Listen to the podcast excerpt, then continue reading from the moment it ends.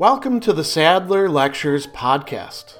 Responding to popular demand, I'm converting my philosophy videos into sound files you can listen to anywhere you can take an MP3. If you like what you hear and want to support my work, go to patreon.com slash sadler. I hope you enjoy this lecture.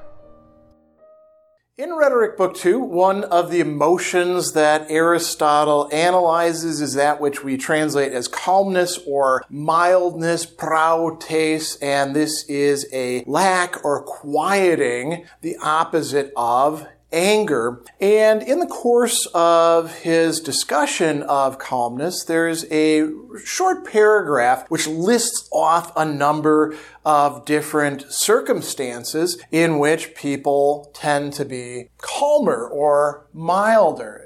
This isn't like Aristotle making universal claims that anybody who's in these conditions will never feel any anger whatsoever, but these are some generalizations. And so he begins this by telling us that people are mild or exhibit mildness, feel less angry or not angry at all, who are in circumstances that are posed to getting angry. And we should talk a little bit about the terminology being used here. It's a little bit difficult to translate. So, echontes, holding themselves in a situation or finding themselves within a condition or situation. And then enantios. Enantia is opposites. Calmness and anger are actually opposites. Aristotle says we can figure out what makes people calm by looking at what makes people angry and then extrapolating from that to their opposites. Here it's being used as an adverb. So people who are in situations that are opposed to or that create opposition to what? To getting angry, to orgedzistai. This is a verb coming from the actual noun describing the emotion orge and orgedzistai means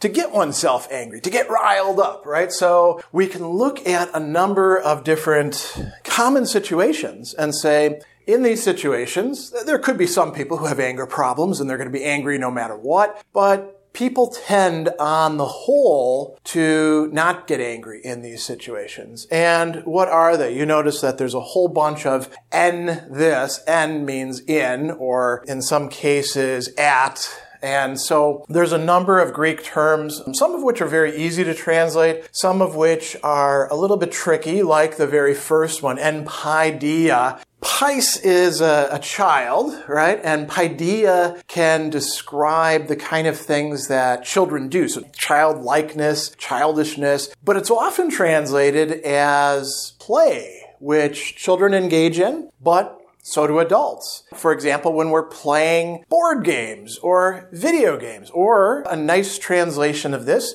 at sport when we're engaging in physical activity, perhaps, you know, playing a pickup game of basketball or soccer or baseball or pick whatever else you, you want, even just throwing a ball back and forth could be paideia. Games like tag or hide and seek or ghost in the graveyard, a popular one here in the Midwest in my childhood. These are all examples of paideia. So people can get quite serious about sports, especially if they're putting money or prestige on the line, or even just about games. Think about how angry gamers can get. But if you're treating it as an actual game, not as serious activity where you got to jockey with other people, you are in a state where you're less likely to become angry in any serious way. You might get angry because you roll the dice and you get a seven instead of a 10 that you needed. But in general, those who are at play are going to be calm. The next one that he says, engeloti, in laughter. And this is quite interesting, right? Because he's using a term that we could translate some other terms a little bit earlier in the section on anger as referring to laughter, right? But what's really going on here is a kind of innocent laughter that's not provoking rancor or problems. A little bit earlier in the section on anger, he says, as to the objects of anger, people are angry with those who ridicule, mock, and scoff at them. And the word for ridicule is kategalosi. The galosi there, it refers to laughter, but it's a different kind of laughter. It's like laughter at somebody else's expense. So if we can laugh at ourselves and we can laugh at the circumstances that we're in, we're less likely to be angry. We're more likely to be calm. But if the laughter is directed against somebody, look at that silly idiot over there. well, that person's liable to get angry because they're being laughed at, not laughed with. The third one, enherte. This could be translated as it is, in fact, by some at a feast, but I think that we have to be a little bit careful in how we think about this. We typically associate feasts with eating, right? And that is indeed part of a feast, but the word that this is coming from means something like at a festival or a holiday, something that is publicly acknowledged as a time for celebration. And eating and drinking will be part of that, but it is not necessarily the sole purpose of it. Of course, if you're going to something like a strawberry festival or a garlic festival, eating and eating that particular food is central. But this means any sort of occasion. So it could be something like a birthday. It could be something like a wedding. It could even be something, I suppose, like a funeral, right? That's a, a ceremonial occasion. The next one, en euemeria, in prosperity. That's a good way of translating. In a good condition of life. The eu means well or good, and emeria is sort of following that up. So when we are doing well, that's condition in which we're less likely to get angry, perhaps because we don't feel the need to worry or scrimp and save or be in competition with other people. And then the next two are kind of like this as well. We could see them as all representing the same matter, but from different aspects. And kat orth ose, now that's coming from a word orthos, which means straight. And this really means to like take the straight path or to straighten things out. It gets translated as success or accomplishment. So we feel better when we're being successful, when things are going the way that we want them to. You know, for example, we're not being frustrated by our technology turning against us. You know, when you are trying to get a task done and suddenly Microsoft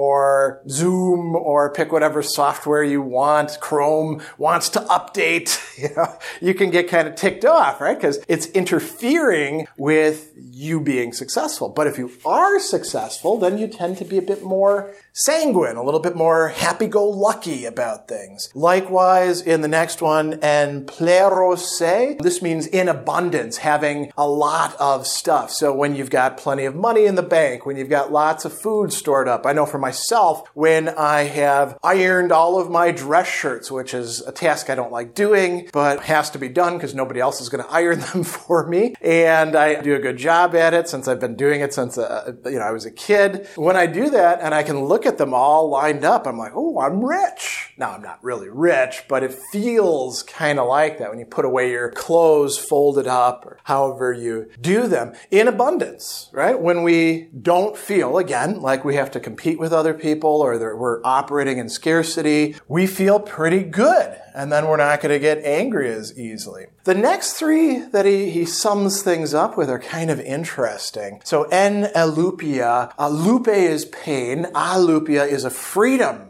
from pain. So you wake up, are you achy? Are you not? Right? Did you get a good night's sleep? Are you still kind of sleep deprived? Do you have a sinus infection that's bothering you? Your nose is burning, you're coughing a bit, or are you feeling pretty good? So in freedom from pain, we tend not to get angry, we tend to be calmer. And this is a very interesting one. And hedone me hubristike, right? And that actually follows in the passage right on the alupia. And, you know, there's an and or kai in Greek. So pleasure, so he's talking about lack of pain, and now there's pleasure, and the pleasure is not hubristike, not involving insult, not involving putting somebody else down. Innocent pleasure, we could say. And all of these could be examples of innocent pleasure like that. And then the last one, an elpide epiake.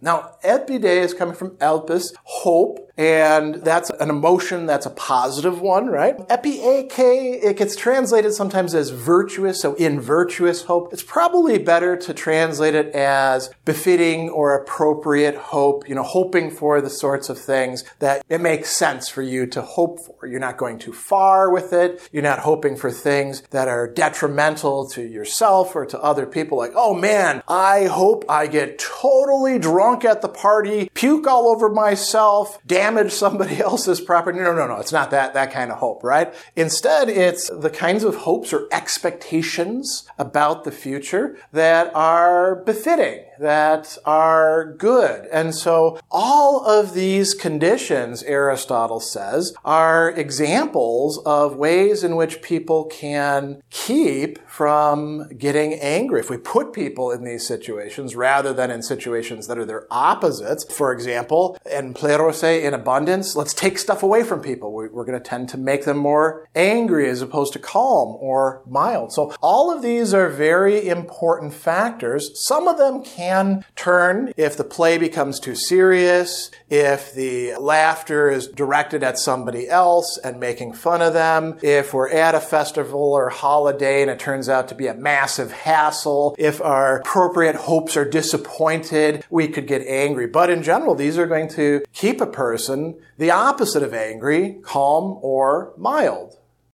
Special thanks to all of my Patreon supporters for making this podcast possible. You can find me on Twitter at Philosopher70, on YouTube at the Gregory B. Sadler channel, and on Facebook on the Gregory B. Sadler page. Once again, to support my work, go to patreon.com slash sadler.